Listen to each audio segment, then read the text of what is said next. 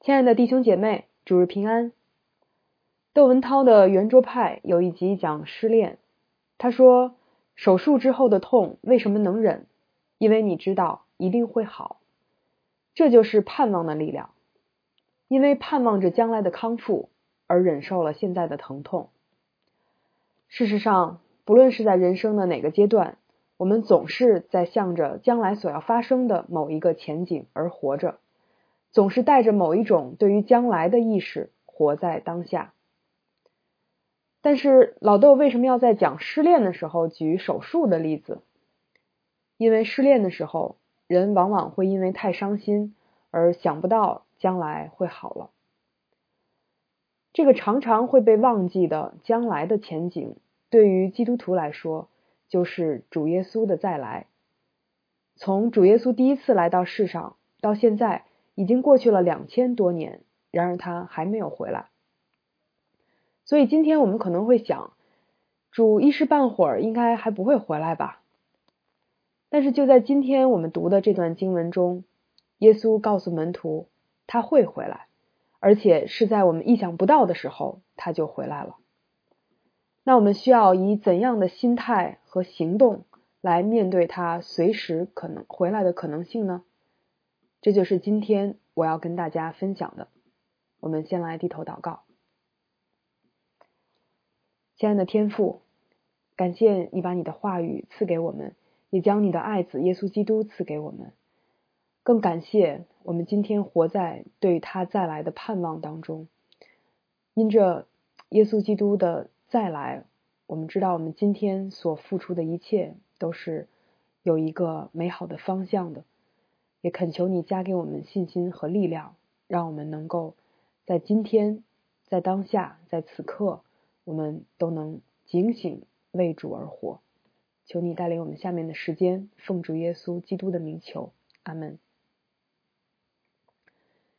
迎接主耶稣再来，最重要的就是保持一个警醒的心态，因为他随时都有可能回来，也没人知道他究竟什么时候回来。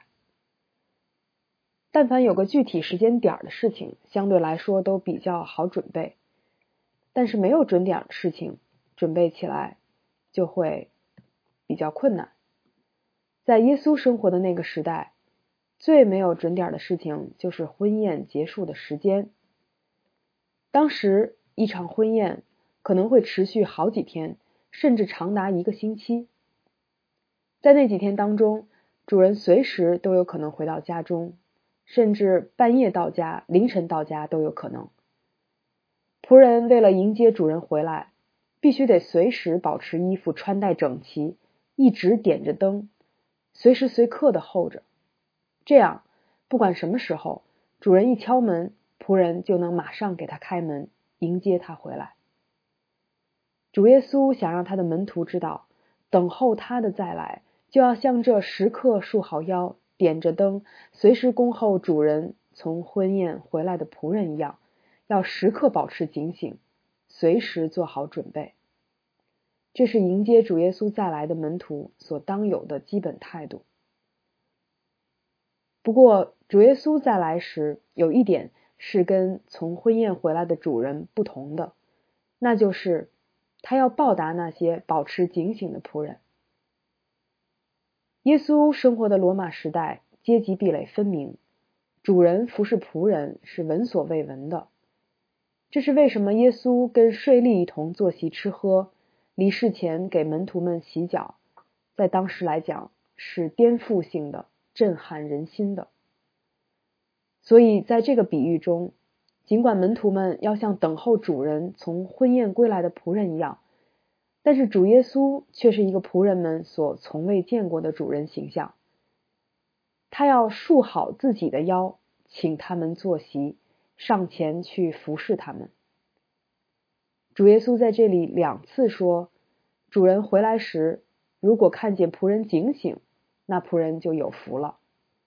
他的意思就是，当他再来时，那些警醒等候、期盼他的门徒们就有福了。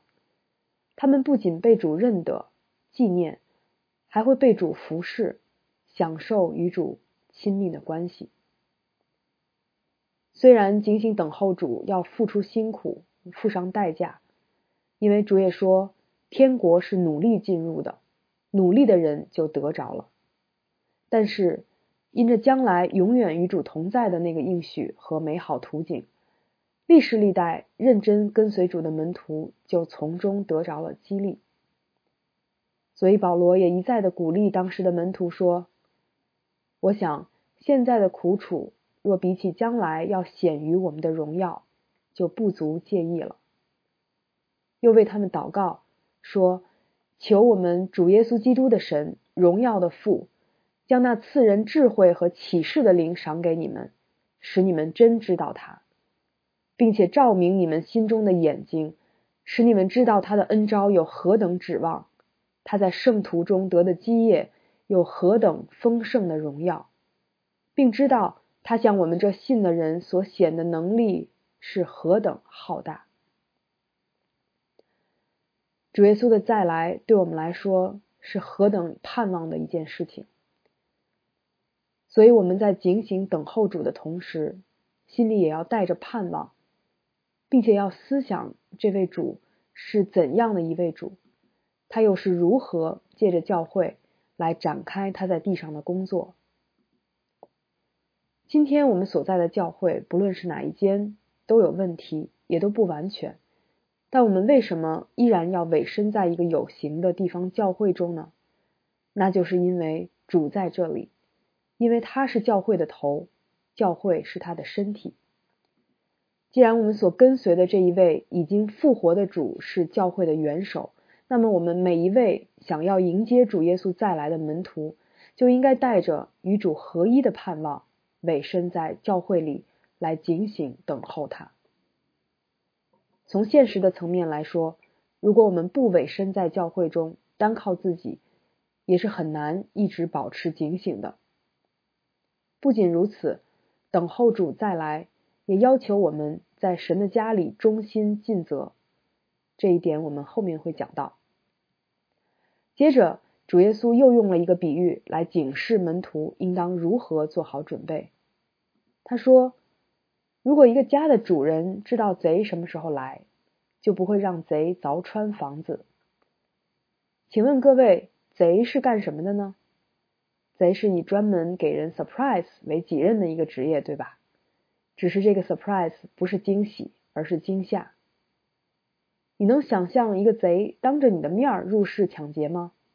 那个叫劫匪。或者一个贼会事先通知你要在几月几号几点几分来你家吗？那个有可能是绑匪。所谓贼，就是出其不意、不请自来、防不胜防。好多年前，我有一辆心爱的电动车，叫小黑。那时候，我跟几个姐妹们在一个小区里合住，每天晚上就把小黑放在楼下单元门口。有一天早上，我下楼时发现小黑不见了，前前后后找了一圈都找不到。最后，我去物业调出来摄像看回放，痛心的发现，有一个可恶的贼在凌晨四点左右把我的小黑给偷走了。这就是陆家前面说的三更天，也就是凌晨两点到六点之间。那防贼应该怎么防呢？在我警惕性高的时候，我是怎么锁小黑的呢？我会锁好车，然后再加上一道厚实一点的铁铁锁链，然后把电池电池卸下来拿上楼去。但是有时候会犯懒，就抱着侥幸心理想，嗨，应该没事儿，不会丢的。然后就省略了后面两个步骤。显然，丢车的那个夜里就是我松懈的其中一天。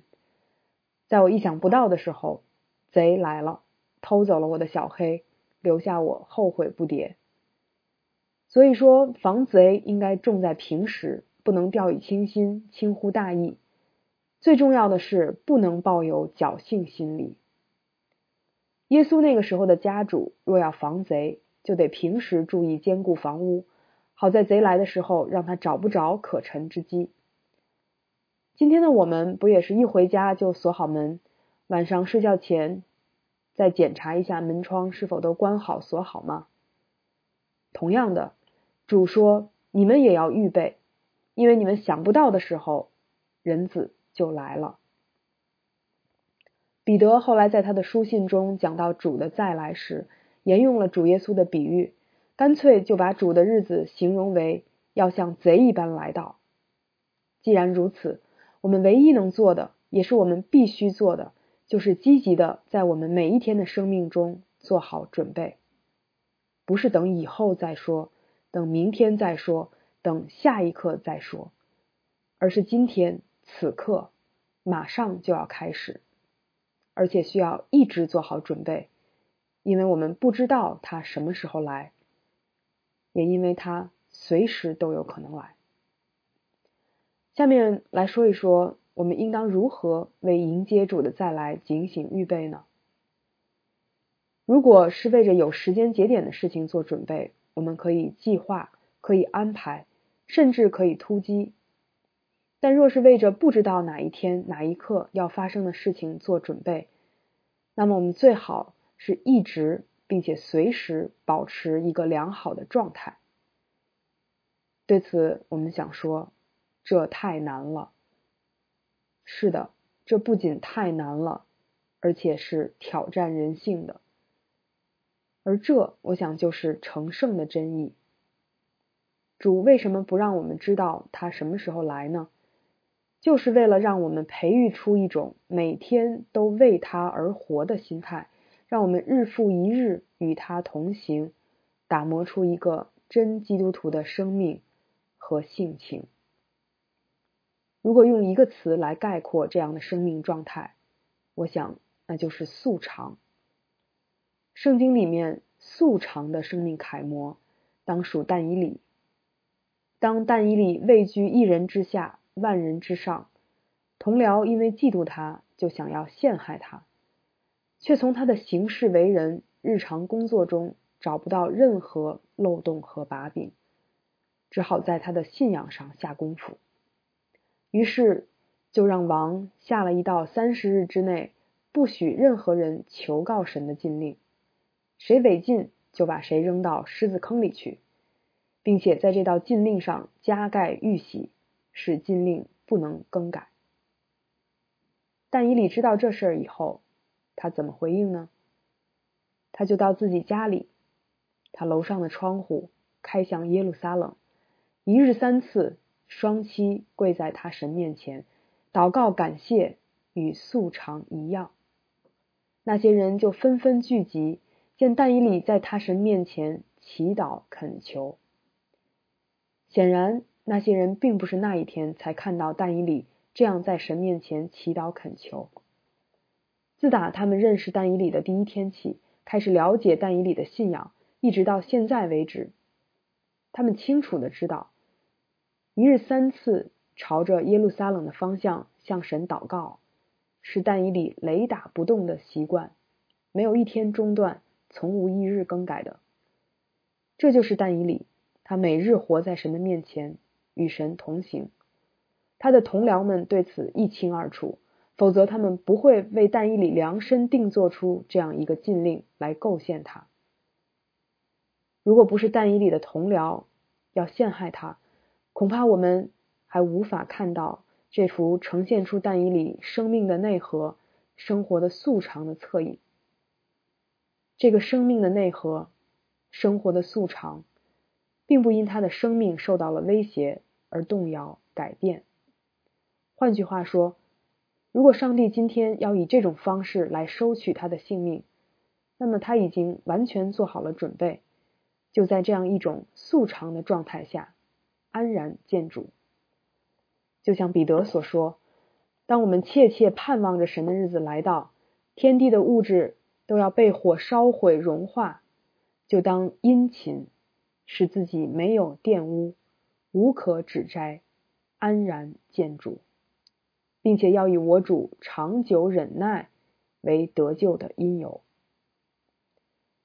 这样看来，我们要想做好准备迎接主随时再来，就当在每一个神所赋予我们的日子里亲近主，与神保持和好的关系，遵照神的话过一个敬虔圣洁的生活。并且按着神的托付，做良善、忠心、又有见识的管家，照管好他所托付我们的。这一点我们下面会讲到。所以，求主指教我们怎样数算自己的日子，好叫我们得着智慧的心。听完主耶稣关于他要再来的比喻，彼得问了一个问题：“主啊，这比喻你是对我们说的，还是对大家说的呢？”这个问题很符合彼得的性格。当主复活以后，托付彼得喂养我的羊，并且告诉彼得所要面对的生命终局时，彼得依然不忘了问主：“那约翰将来会怎么样呢？”彼得敏锐的捕捉到，主的再来是个性命攸关的事，责任重大，所以他问主：这个权责范围在哪里？这么重大的警醒等候主的仆人职分，是指落在我们身上，还是所有人身上呢？用今天职场里的话说，就是谁向你 report 汇报？是我们向你汇报，还是大家都向你汇报？主说。谁是那忠心有见识的管家？主人派他管理家里的人，按时分粮给他们呢？彼得问这个问题，是从一个自上而下的角度问：谁有这样的权利，能站在这样的位置上来承担这样的仆人职分？而主耶稣的意思是：谁能向主人摆上忠心的服饰，就是管理家里的人，按时分粮给他们，就显出。谁就是那个被赋予了责任与托付的人？也就是说，一个人向神交账的权责，并不在于这个人世俗意义上的位分，而是看这个人如何回应神，按着所托付给他的服侍主。就像门徒们求耶稣赐他们在主的荣耀里，一个坐在他右边，一个坐在他左边。耶稣对他们说：“你们知道。”外邦人有尊为君王的治理他们，有大臣操权管束他们。只是在你们中间不是这样。你们中间谁愿为大，就必做你们的用人；在你们中间谁愿为首，就必做众人的仆人。因为人子来，并不是要受人的服侍，乃是要服侍人，并且要舍命做多人的赎价。这两段经文所透露出的权柄观是一脉相承的，那就是在属神的人中，权柄和职分都是从服侍来的。一个人服侍的越多，就越有属灵的权柄。这是我们在教会中常常可以经验到的神的法则。主耶稣对彼得问题的回答也告诉我们。一个人如果在内心里警醒，也做好准备迎接主再来，他在外在上会付诸怎样的行动？这个忠心有见识的管家，他的首要职责是什么呢？就是管理家里的人，按时分粮给他们。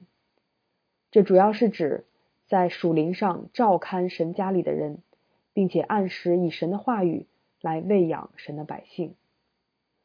从这个描述来看。这个托付，首先是给在神的家中承担着带领职分的人，但是这个职分并不是自上而下空降的权利，而是神赋予那些愿意回应他又肯尽忠的人。二零零七年的复活节，天明牧师讲了一篇道，叫《喂养我的羊》，分享的正是约翰福音二十一章。我是在那一天回应了这个牧养的呼召。但我当时并没有承担任何的职分或责任，只是带领过一些小组。那一年的年底，我们家正式开放家庭小组，我从那时起开始慢慢做一点牧养的工作，但是当时自己也并不自知。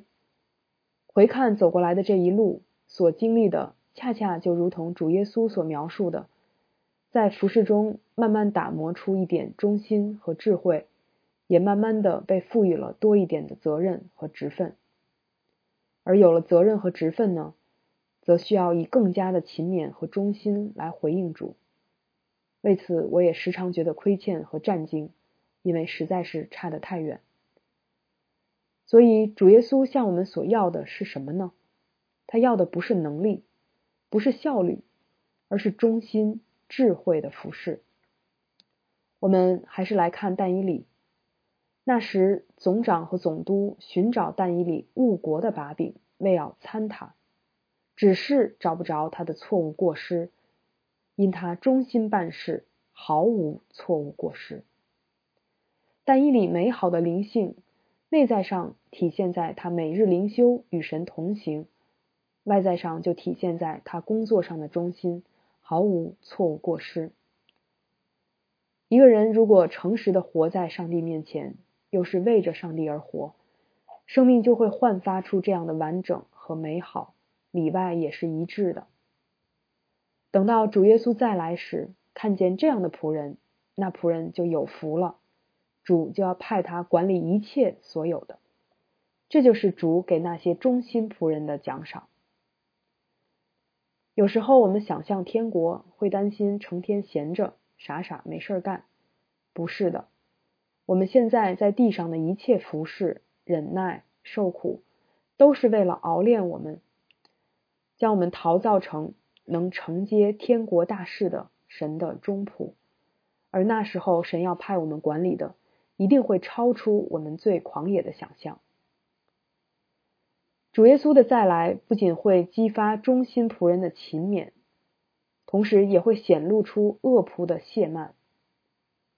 那仆人若心里说：“我的主人必来的迟”，就动手打仆人和使女，并且吃喝醉酒，在他想不到的日子、不知道的时辰，那仆人的主人要来，重重的处置他，定他和不忠心的人同罪。最后这句新汉语译本的翻译更加直接，说：“那仆人的主人。”要在他意想不到的日子，在他不知道的时刻来到，把他斩成两截，使他和不信的人得到同样的下场。那些原本从神领受了责任和职分的人，如果对神的托付不忠心，恶待神家里的人，放纵自己，最后就落到跟不信主的人同样的下场。马太福音里也说。凡称呼我主啊、主啊的人，不能都进天国；唯独遵行我天父旨意的人，才能进去。到那日，必有许多人对我说：“主啊、主啊，我们不是奉你的名传道，奉你的名赶鬼，奉你的名行许多异能吗？”我就明明的告诉他们说：“我从来不认识你们，你们这些作恶的人，离开我去吧。”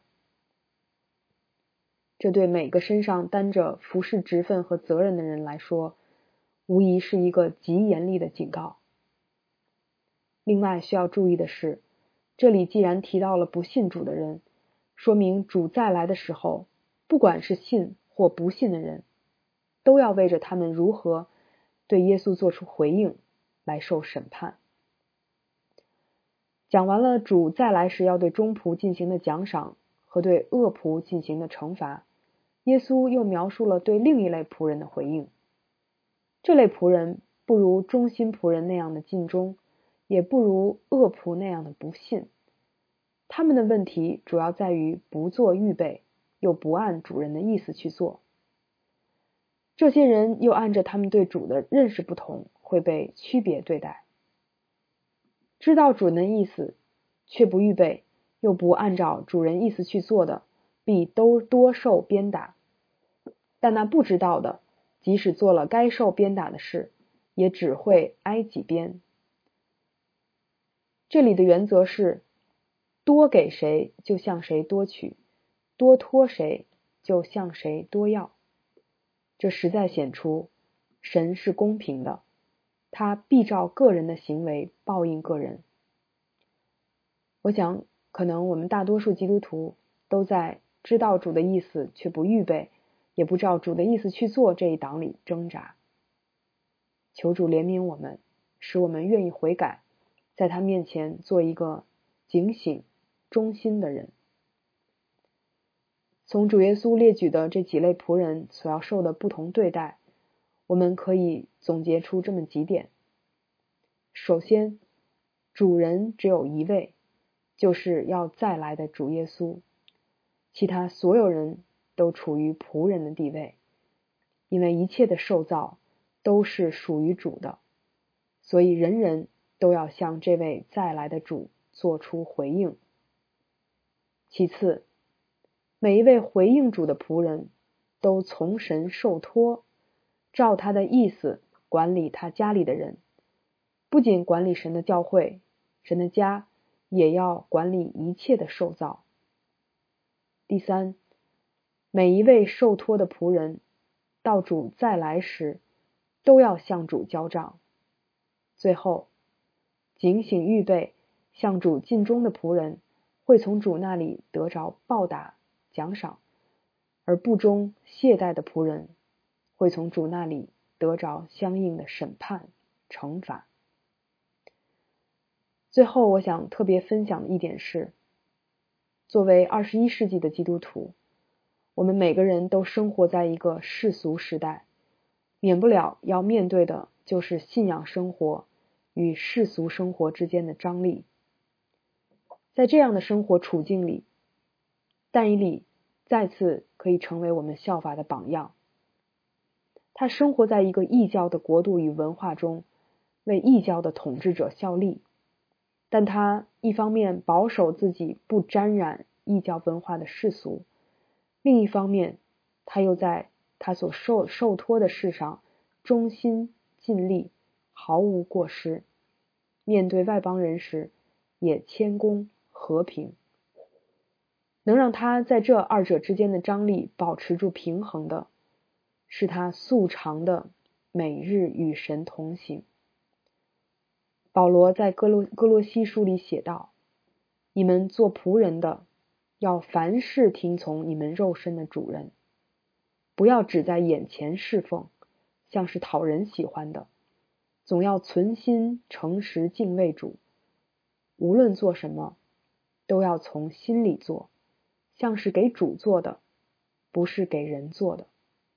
因你们知道，从主那里必得着基业。”为赏赐，你们所侍奉的乃是主基督。我想，我们生活在今天这个世俗时代，不仅需要一颗智慧的心数算光阴，也需要一颗尽忠的心，留意神所赐给我们的任何一个可以荣耀他、见证他的机会。不仅在本地教会的内部事务做忠心的仆人。也要在神的国度里和关乎人类共同福祉的事情上服侍。但愿我们在那意想不到见主面的时刻，从主口中听到的话都是：“你这又良善又忠心的仆人，做得好！你在少许的事上忠心，我要委派你管理许多的事，进来分享你主人的快乐吧。”我们低头祷告，亲爱的天父，感谢你借着耶稣基督拣选我们每个，能够跟你和好，被收纳为你的儿女，并且从你受托，可以照管你所托付我们的天父啊！感谢你赐给我们每个人恩赐。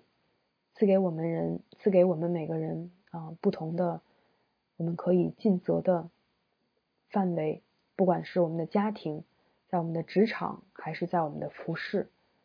主啊，我们真的恳求你，让我们存着一颗警醒的心，我们能够时常做好准备，也能够在我们所受托的事上忠心尽力。天父啊，我们。若有很多亏欠的，也真的在你面前向你来悔改，求你帮助我们，求你帮助我们，不是以一个主啊，你可能不会再来吧那样的心态度日，而是我们能够时常想着，也许就在下一个时刻，主你就回来了，让我们在这一刻就做好准备迎接你的再来。愿你在你的教会当中被高举，得荣耀。被尊崇，听我们这样的祷告，奉主耶稣基督的名求，阿门。